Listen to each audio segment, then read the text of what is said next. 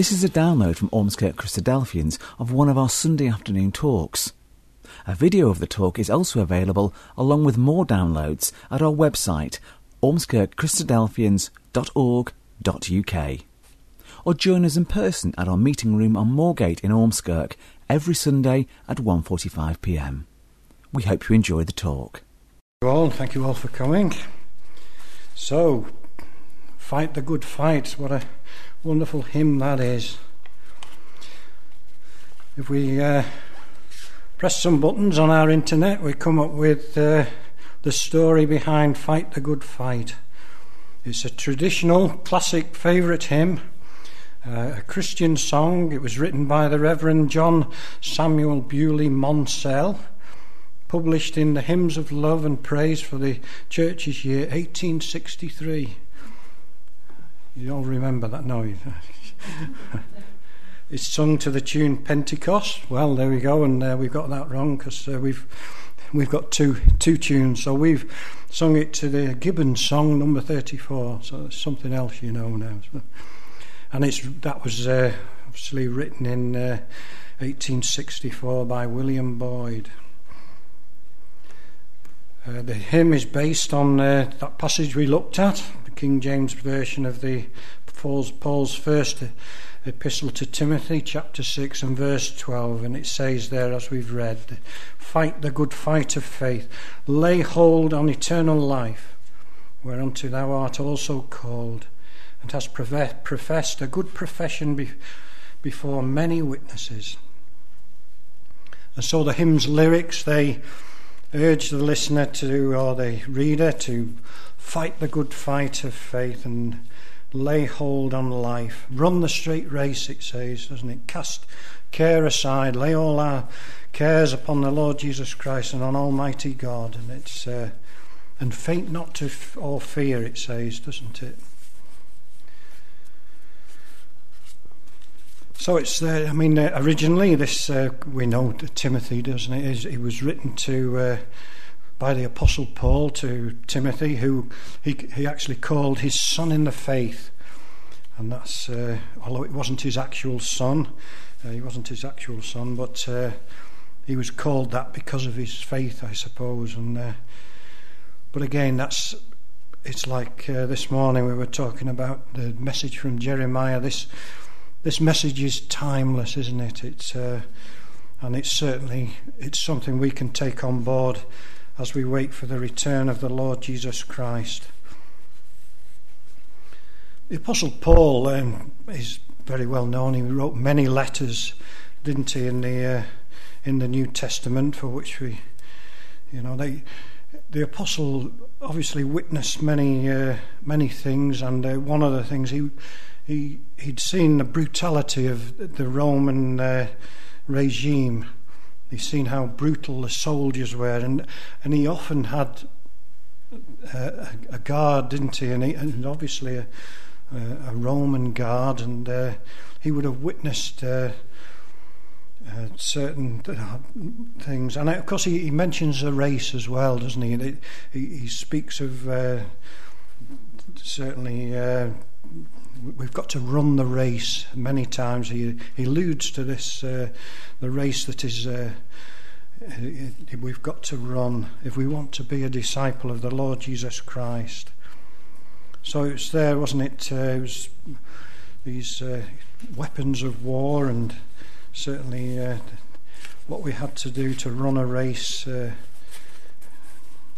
he, he alludes, he, he, sort of likens it to running the race, a disciple running a, a race of, uh, you know, following the Lord Jesus Christ.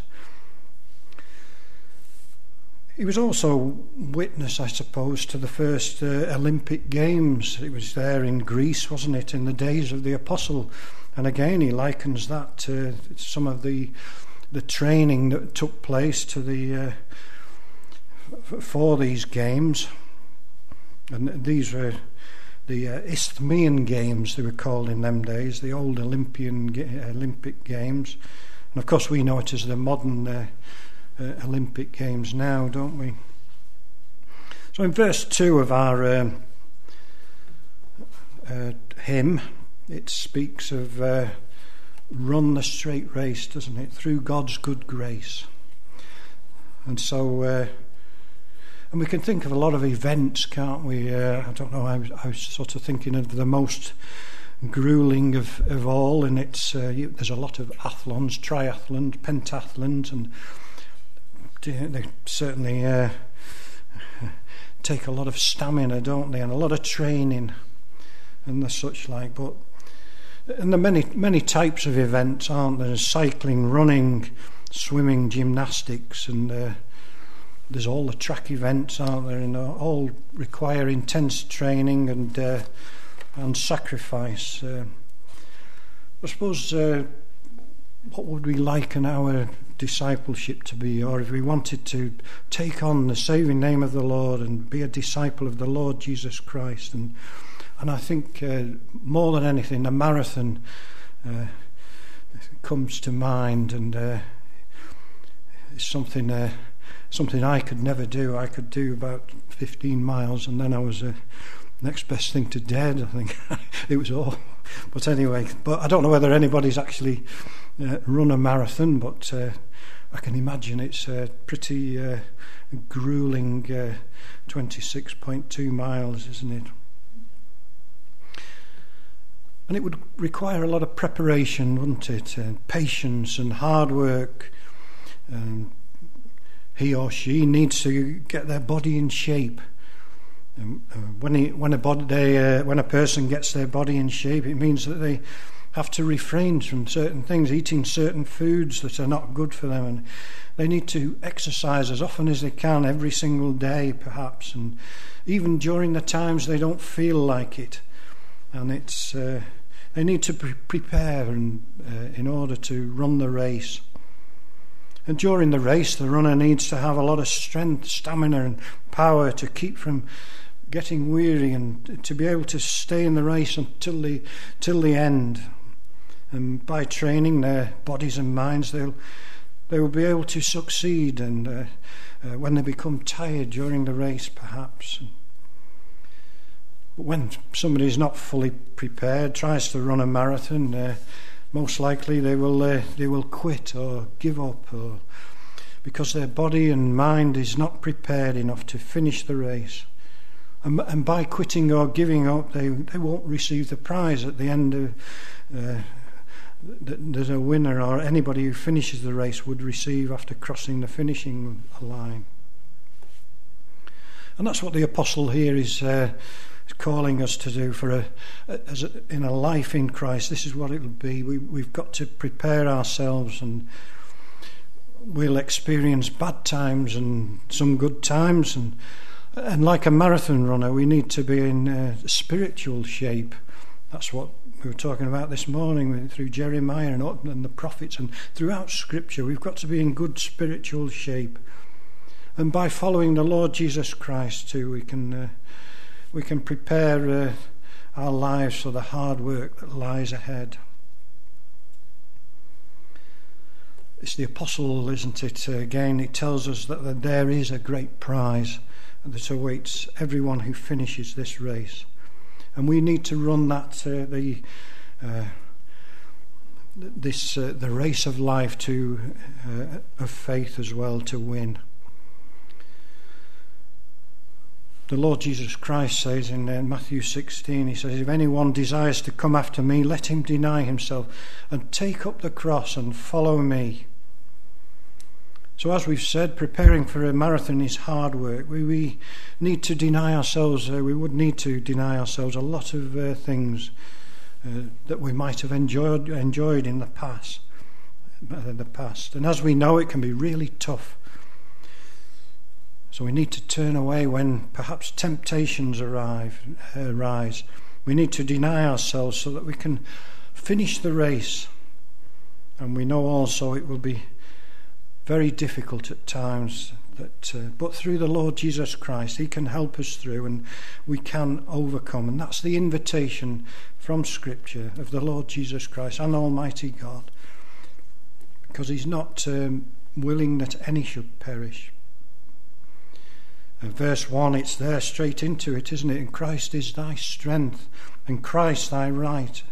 Lay hold on life and it shall be thy joy and crown eternally. And, and that's it. It's, at the end of it, that's the prize that the apostle uh, speaks of. It's eternal life that the Almighty, Almighty God will give us if we follow Him in the right way. And verse 2 there again, he says, Lift up thine eyes and seek Christ's face. Life with its way before us lies.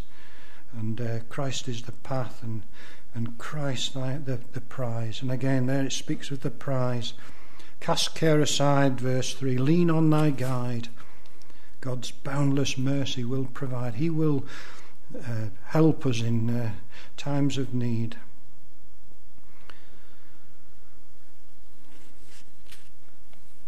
So, if we want to be a disciple of the Lord Jesus Christ in our race uh, uh, as a disciple, uh, we're looking to that finish line, aren't we? We want to finish and receive the, the prize or the reward that God has promised through the pages of His scriptures.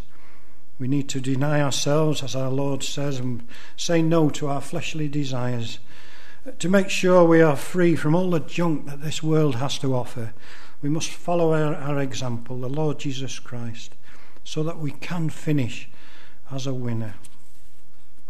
So, what's the reward? To win a race, we've, we've learned it takes hard work, self denial, a lot of exercise and preparation. Those who win the race don't watch the race from the grandstand, nor do they just jog a couple of laps each morning. They must first be in the race, that's the first thing, and train their bodies and mind for what lies ahead of them. And at times we, we feel uh, that we might want to give up or that we must, uh, but we must continue, mustn't we, to press to, on towards the goal of being a winner and finishing the race. And in our lives, uh, there is a reward waiting for us also, and it's uh, Paul t- tells us in Corinthians chapter 9 that, that we need to run the race of faith to receive an everlasting crown. And running uh, the race of faith takes discipline and diligence. And we, well, again, we run the risk of getting distracted with all the world that this this has to offer uh, has to offer, and we we might feel like giving up, as we've said. And we, re- we uh, need to look, as the hymn says, we need to look to our, our guide, the Lord Jesus Christ, because it, uh, He's greater than uh, anything that this world has to, uh, has to throw at us. Uh, Philippians, again, Paul writes to the Philippians, uh, chapter 4 I can do all things through Christ who strengthens me. And we in this race, we need strength, and a lot of it and we can find all the strength we need in the Lord Jesus Christ. So only our Bible study and our worship and prayer will get us ready for the race ahead.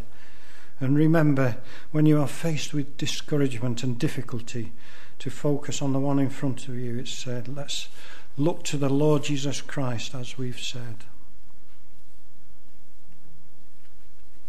So our topic then is uh, fight the good fight. Um, with all thy might, it says. Uh, to fight a good fight, the apostle has more to say on this. Uh, well, if we look at uh, Ephesians first, and uh, Ephesians chapter 6, there's some good uh, advice from the law, uh, from the apostle there. So, Ephesians chapter 6.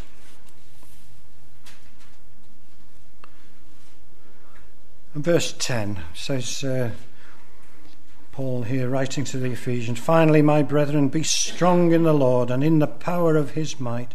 Put on the whole armour of God, that ye may be able to stand against the wiles of the devil.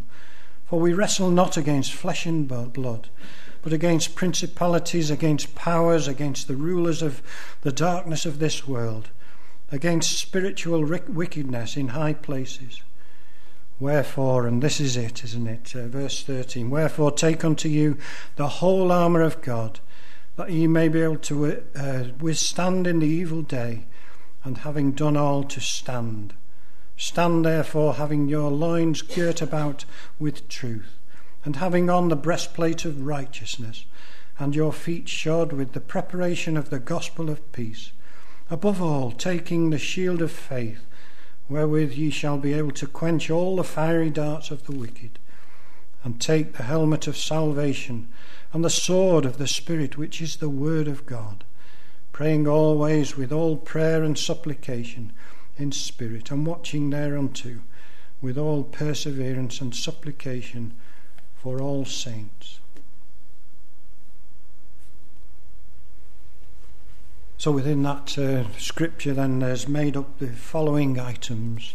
We notice the belt of truth, the breastplate of righteousness, the shoes of the gospel, the shield of faith, the helmet of salvation, and the sword of the Spirit and, and a list uh, is there, isn't it, of the, uh, the full armour of God, that is.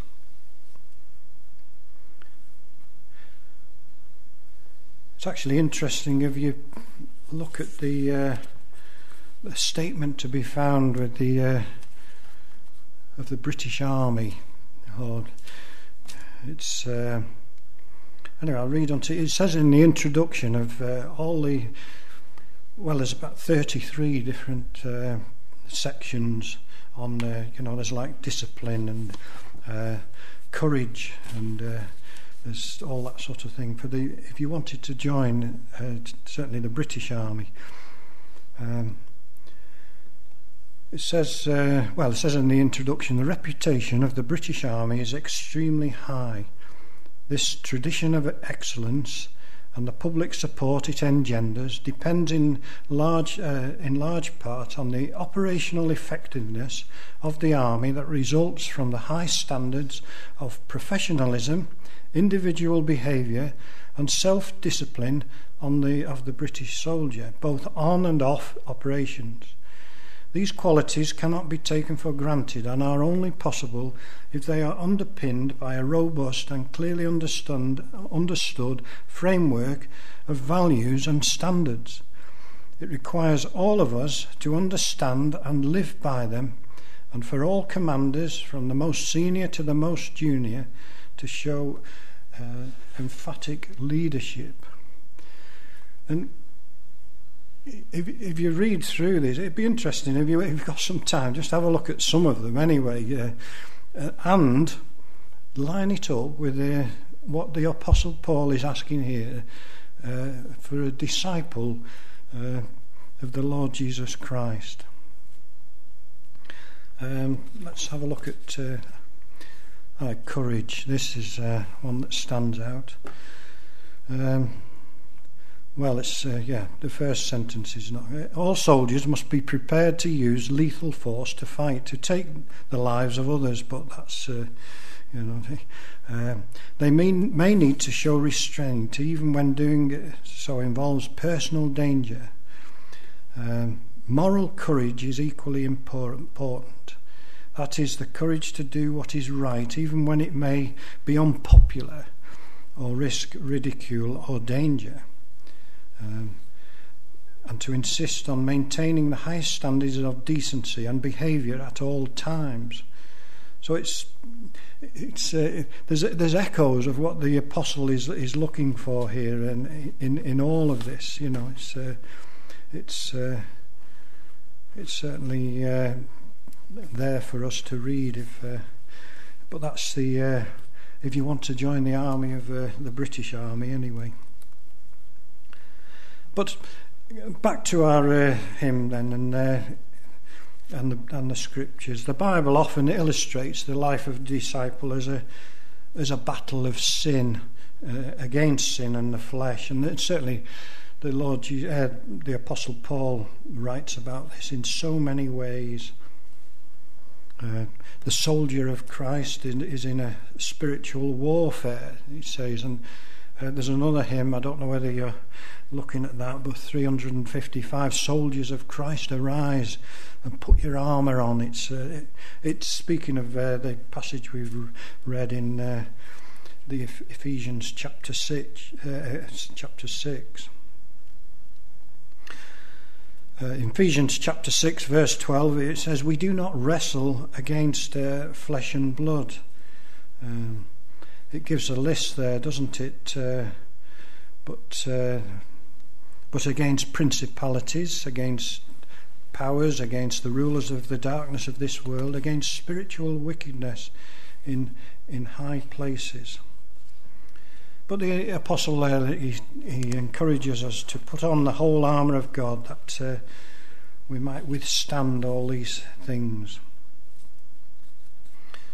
Paul lists six articles, as we've said, and uh, only three of these can be described as uh, armour the shield, the helmet, and the sword.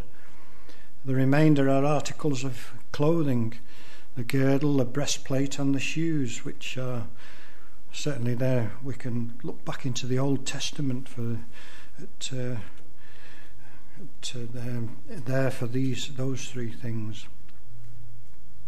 But what about the soldier's uh, uniform? The uh, soldier of Christ. There are three essential items of apparel uh, which we must have already put on: the girdle, the breastplate, and the shoes. And uh, that's before we can take up the three pieces of armour: the shield, the the helmet and the sword. And I think that's what the Apostle Paul was alluding to because I would imagine the, the guard, the soldier who was a guard for him, would only have, he'd have the girdle, the breastplate, and the shoes on all the time, but his, uh, the, the armour, the shield, and the helmet would be there at hand just in case he needed it. Uh, verse 14 of. Uh, Ephesians 6, it speaks, uh, having your, uh, says, having your loins girded about with truth. Uh, the object of the girdle is to, to bind together the loose clothing, to, to make a man ready for action.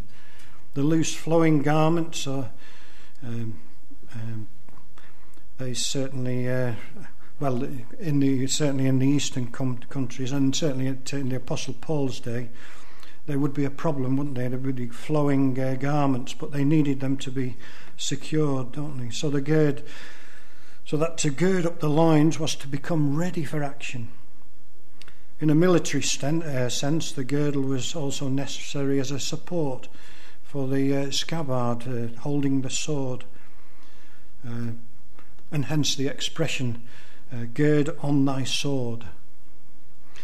The girdle is, is truth in a spiritual sense. And here's a, an obvious allusion to the words of uh, Isaiah, uh, which he describes the Lord Jesus Christ as girded about.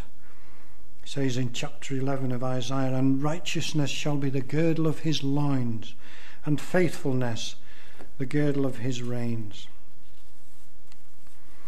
So here is a picture from this verse uh, of the Lord Jesus Christ, who described himself as the truth. The truth is the same for all of us. It is part of our uniform, and because it completely encircles us, we, we are confined within it. Uh, to be girded um, with truth is an act of obedience. It involves the submission of our will to the will of our, our Heavenly Father. Verse 14 uh, also mentions the breastplate. The soldier's breastplate was often a coat of mail uh, with overlapping metal plates provided, which provide, uh, provided a protection for the body. It was also used as a garment of the high priest uh, in the tabernacle, wasn't it? The purpose of the garment is the same in both cases. It's, it's a covering, it's, it's uh, it has a meaning of righteousness and again, uh, Isaiah has something to say on this. It's an Old Testament figure. Isaiah 59, he says there, And he saw that there was no man, and wondered that there was no intercessor. Therefore his arm brought salvation unto him, and his righteousness, it sustained him. For he put on righteousness as a breastplate. Clearly, then, this is a garment provided by God as that of a, that of a, a soldier is by, uh, by the army. And again, it's an item of uniform. It's provided for us by the re- redeeming power of Almighty God. And elsewhere again, the Apostle uh, Paul extends the figure by calling it the breastplate of, of faith and love. The righteousness we receive is by faith. Its provision in the first place was an act of love. It is the duty of the soldier to keep his uniform in trim. Slackness or neglect is, is not tolerated. Uniform inspector, uh, inspection is a regular military discipline, and there are consequences to the soldier who has neglected, neglected to polish his buttons. And equally, the soldier of, of Christ also needs constantly to attend to the garment of righteousness, this breastplate which he has received, so that it doesn't become tainted. Verse 15 uh, speaks of the shoes. These are the preparation of the gospel of peace, we're told. So until the disciple is properly shod, the or the, the soldier as well is uh, the soldier is immobile and the shoes he, he gets too are, are not his own cho- choice of shoes uh, a recruit who p- appears on the parade in, in, in his own shoes rather than the army boots provided for him would not only be reprimanded but more important would not be able to endure the marching once again, the, uh, the prophet has something to say on this. Prophet Isaiah. Isaiah 52 uh, How beautiful upon the mountains are the feet of him that bringeth good tidings, that publisheth peace, and bringeth good tidings of good, that publisheth salvation. And Paul expands, the apostle says uh, on this idea when he, he associates it with the preaching of the gospel. How shall they hear without a preacher? How shall they preach except they be uh, sent? And as, it's, as we've said, and as we, it is written, how beautiful are the feet of them that preach the gospel of peace. And here again, the gospel is one. We have all received the same message. And that message is we should preach to others if they listen. There is no other gospel. This is it. There's the only one. Our own ideas of what constitutes the gospel will not do at all. We must wear the uniform provided. And so, with these three essential uh, items the truth, the righteousness, and the gospel they're provided equally for all. The, um, the disciple is now in a position of readiness. Stand therefore, says Paul, put on the whole armour of God, that ye may be able to stand. The soldier is never permitted to sit down while on duty. He may stand to attention, stand easy, or stand at ease, but in each case he's ready for immediate action. And so it should be with the soldier of Christ.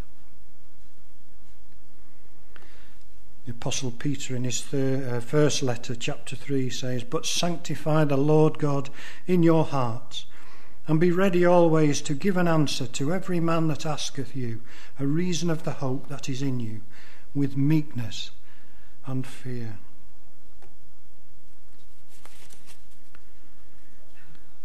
The soldier's armour, as we've said, is not worn all the time. It is only taken up when needed. No soldier is in constant warfare, although when, it, when the call comes, he must be instantly ready with all his equipment in order. And Paul in Ephesians chapter 6, he lists these as the shield, the helmet, and the sword. Verse 16 speaks of the sword, uh, the shield, sorry. There were two sorts of shield in common use the target or, or buckler, as it was called. It was a small round shield designed to protect the wearer from the spear or the sword, to deflect the blow. It was made of metal. But Paul uh, uh, alludes to the body shield, large enough to protect the whole of the body and intended as a defence against arrows. It was usually a wooden framework covered in leather, light enough to be handled but adequate to absorb the impact of arrows. Even if they partially penetrated it, Paul says that the shield is intended to quench the fiery darts of the wicked. This shield is faith. The soldier of Christ must expect to be shot at, but is not equipped to shoot back. He carries neither bow nor arrows. It's Jeremiah uh, who tells us the meaning of the arrows. Uh, chapter 9, he says, Their tongue is an arrow shot out, it speaketh deceit. The conflict for the soldier in Christ is often a, a verbal one. The arrows of the enemy are words, and they are quenched by the shield of faith. Psalm 91 says, Thou shalt not be afraid for the, for the terror by night, nor for the arrow that flieth by day, because thou hast made the Lord, which is my refuge, even the Most High, thy habitation. The soldier must keep his equipment in good condition. What does it say in the word? Faith cometh by hearing, and hearing by the word of God. verse 17 of uh, Ephesians uh, 6 speaks of the helmet. And in the passage from Isaiah we read, the helmet is associated with the breastplate. He put on righteousness as a breastplate and an helmet of salvation upon his head. This refers to the Lord Jesus Christ himself. But the same protection also is offered to the soldier of Christ. This is a salvation yet to be realized. In another place, the Apostle Paul refers to the helmet as the, the hope of salvation. Of all the items of equipment, it is the helmet which distinguishes the soldier from the civilian. Any uniformed official is recognized by his helmet or other headgear. This marks out the man for what he is and is a sign of his authority. And so it is with the soldier of Christ. He is recognized by the hope which he is his, displaying for all to see. It is this which dis- distinguishes him from the crowd and gives him his standing as a soldier enrolled in the ranks of the Lord Jesus Christ by whom the salvation is provided. The same salvation is offered to all. Verse 17 speaks of the sword. Here is the only weapon which could possibly be used in self defense or even offensively. It is a weapon which must be used with extreme care and could be very dangerous in the, the hands of the untrained. Swordsmanship is not a simple art, particularly with this kind of sword. For we're told from Scripture it is very keen and double edged. Hebrews 4 says, For the word of God is quick and powerful and sharper than any two edged sword, piercing even the dividing asunder of soul and spirit, and of the joints and marrow, and is a discerner of the thoughts and intents of the heart. The two edged sword cuts both ways, within and without. The word is a discerner or a critic of the thoughts and intents, not of the enemy, but also of the soldier himself. Those who wield the sword must take care that they do not cut themselves with it.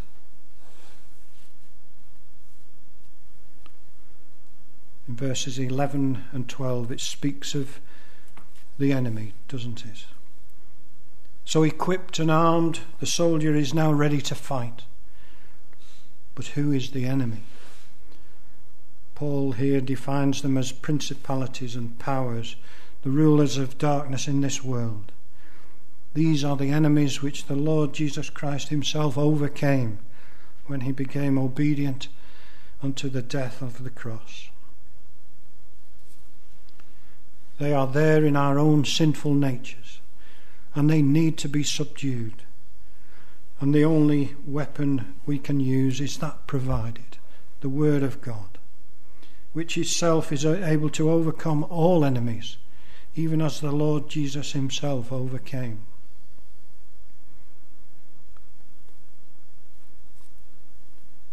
What about the soldier's orders?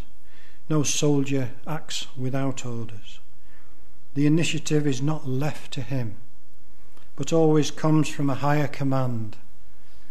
So it is with the disciple of Christ. This warfare, warfare, as we've said, is spiritual, as are the weapons. 2 Corinthians 10 says, For the weapons of our warfare are not carnal but mighty through God to the pulling down of strongholds, casting down imaginations, and every high thing that, that exalted itself against the knowledge of God, and bringing into captivity every thought to the obedience of Christ. So, on receipt of the appropriate order, the soldier is required to present arms and so are we. Romans 6 says, Neither present your members unto sin as weapons of unrighteousness, but present yourselves unto God as those that are alive from the dead, and your members as weapons of righteousness unto God. Before we can put on the armour of God, we must destroy our old clothing let us therefore, Paul says to the Romans again, cast off the works of darkness and let us put on the armour of light. And these instructions apply to the whole army. But the battle is for each individual. And the apostle gave this advice to Timothy, which we've read. Fight the good fight of faith. Lay hold, hold on eternal life.